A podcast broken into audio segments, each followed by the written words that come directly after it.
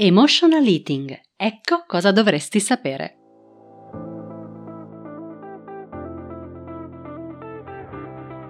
Da dentro a fuori è il podcast targato Well Delight che ti guida nel mondo del benessere e della sana nutrizione e ti aiuta nello sviluppo del corretto mindset per rimuovere le tue cattive abitudini. Ogni settimana troverai esercizi di crescita personale, coaching, conversazioni, strumenti di ispirazione per aiutarti ad intraprendere il tuo percorso di cambiamento e realizzare scelte consapevoli. Io sono Margherita e con questo podcast ti guiderò attraverso l'intricato mondo della corretta alimentazione, il mindset ad essa correlato e la crescita personale. L'obiettivo? Migliorare attraverso gli strumenti di diet coaching il tuo approccio nei confronti dell'alimentazione e farti sviluppare forza di volontà e autodisciplina per realizzare la tua trasformazione da dentro a fuori.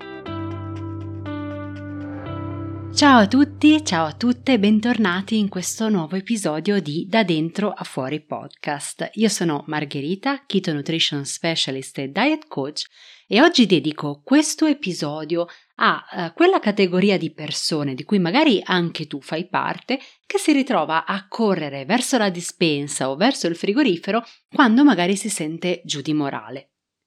Trovare conforto nel cibo è qualcosa di molto comune e fa parte di una pratica chiamata appunto emotional eating, che in italiano può tradursi come mangiare emotivo o mangiare in preda alle emozioni. Le persone che mangiano emotivamente assumono il cibo per sopprimere o calmare i propri sentimenti, le proprie emozioni negative. Magari possono anche dopo provare senso di colpa o vergogna per aver mangiato a causa di questi motivi, dando il via così ad un circolo vizioso di eccessi di cibo e problemi relativi che sul piano dell'autostima, della visione di sé o sul piano fisico non sono certo qualcosa di molto positivo. Ma cosa porta le persone a mangiare in preda alle proprie emozioni? Diciamo tendenzialmente qualsiasi cosa dallo stress lavorativo alle preoccupazioni finanziarie, dai problemi di salute oppure ai litigi di coppia, tutto può potenzialmente essere la causa dell'emotional eating. È un problema che riguarda entrambi i sessi, ma secondo alcuni studi sarebbe più comune nelle donne piuttosto che negli uomini. Ma perché proprio il cibo? Le emozioni negative possono portare ad una sensazione di vuoto si ritiene inconsciamente che il cibo sia un modo per riempire questo vuoto e creare una falsa e sicuramente temporanea sensazione di integrità, di pienezza. La verità è che la fame emotiva sicuramente non si placa mangiando. Mangiare può magari funzionare sul momento, ma farlo a causa di emozioni negative spesso fa sentire le persone ancora più turbate di prima. Questo circolo vizioso in genere non si chiude finché una persona non affronta di petto e direttamente i propri bisogni emotivi.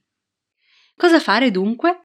Con questo episodio voglio darti alcuni consigli per risintonizzarti con te stesso e rompere il circolo vizioso dell'emotional eating. In primo luogo occorre trovare altri modi per affrontare le situazioni emotivamente stressanti. Scoprire un altro modo per affrontare le emozioni negative è spesso il primo passo per superare l'emotional eating. Questo potrebbe voler dire tenere un diario, oppure leggere un libro o trovare qualche minuto per rilassarsi e creare un po' di decompressione dalla giornata. Ci vuole del tempo per cambiare mindset e smettere di cercare il cibo impegnandosi in altre forme di sollievo dallo stress, e siccome noi individui siamo tutti unici, il mio consiglio è quello di sperimentare alcune attività per trovare ciò che funziona per te.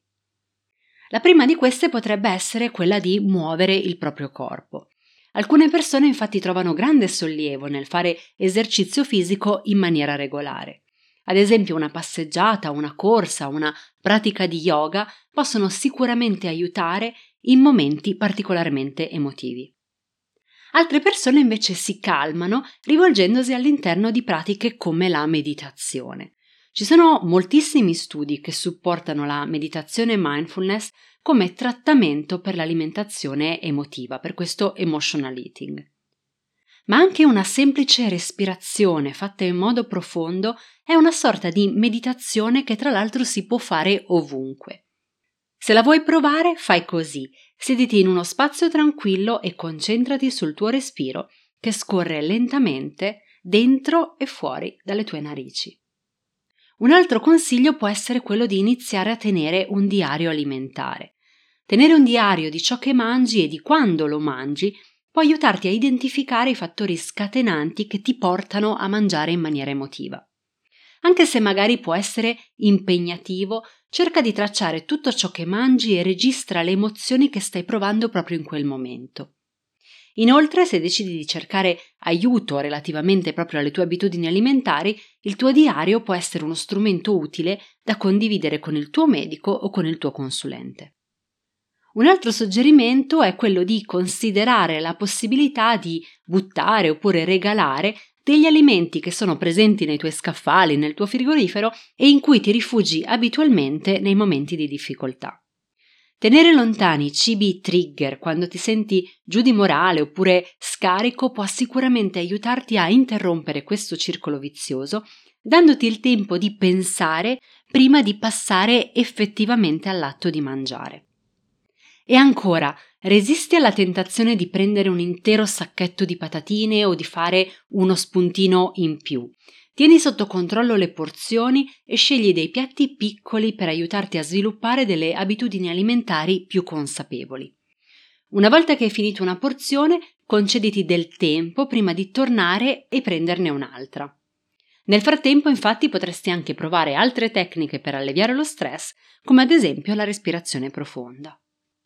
Un altro consiglio utilissimo è quello di mettere al bando le distrazioni mentre mangi. Magari potresti ritrovare a mangiare davanti alla televisione, al computer o avere qualsiasi altra distrazione. Prova a spegnere la televisione, a mettere giù il telefono la prossima volta che ti ritrovi in uno schema del genere. Concentrati sul tuo cibo e sul tuo livello di fame e potresti scoprire che stai effettivamente mangiando in preda alle tue emozioni. Un altro suggerimento è quello di cercare del sostegno. Resisti alla tentazione di isolarti nei momenti di tristezza o di ansia. Anche una rapida telefonata ad un amico può fare miracoli per il tuo umore. Così come è anche importante lavorare sul dialogo positivo che hai con te stesso. I sentimenti di vergogna e di colpa sono spesso associati a queste condotte di emotional eating. È importante lavorare sul dialogo interiore che si attua dopo un episodio del genere, oppure questo potrà portare a alimentare un circolo vizioso. Invece di essere duro con te stesso, prova ad imparare dal tuo momento di debolezza. Usalo come un'opportunità per pianificare il futuro e assicurati di premiarti quando fai dei passi avanti. E infine è importante chiedere il parere del tuo medico se senti che i tuoi schemi alimentari vanno al di fuori del tuo controllo, perché sicuramente lui ti saprà indirizzare in maniera corretta. Quindi, se il cibo può aiutare ad alleviare le emozioni sul momento, è importante affrontare i sentimenti che stanno dietro a questa fame emotiva. Cerca di trovare dei modi alternativi per affrontare lo stress, come appunto l'esercizio fisico o il supporto di chi ti vuole bene, e prova a praticare abitudini alimentari consapevoli. È un lavoro faticoso, ma prova a considerare il tuo emotional eating come un'opportunità per entrare più in contatto con te stesso e con i tuoi sentimenti. Affrontare il processo giorno per giorno ti porterà alla fine ad una migliore comprensione di te stesso, così come allo sviluppo di abitudini alimentari più sane. Io spero che l'episodio ti sia piaciuto, fammi sapere in un commento cosa pensi dell'emotional eating e di questi suggerimenti per provare a superarlo andando su welldelight.com barra 047.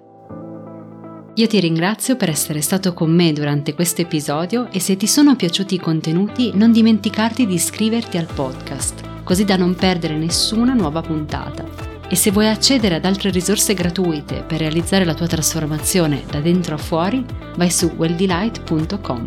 Noi ci sentiamo al prossimo episodio.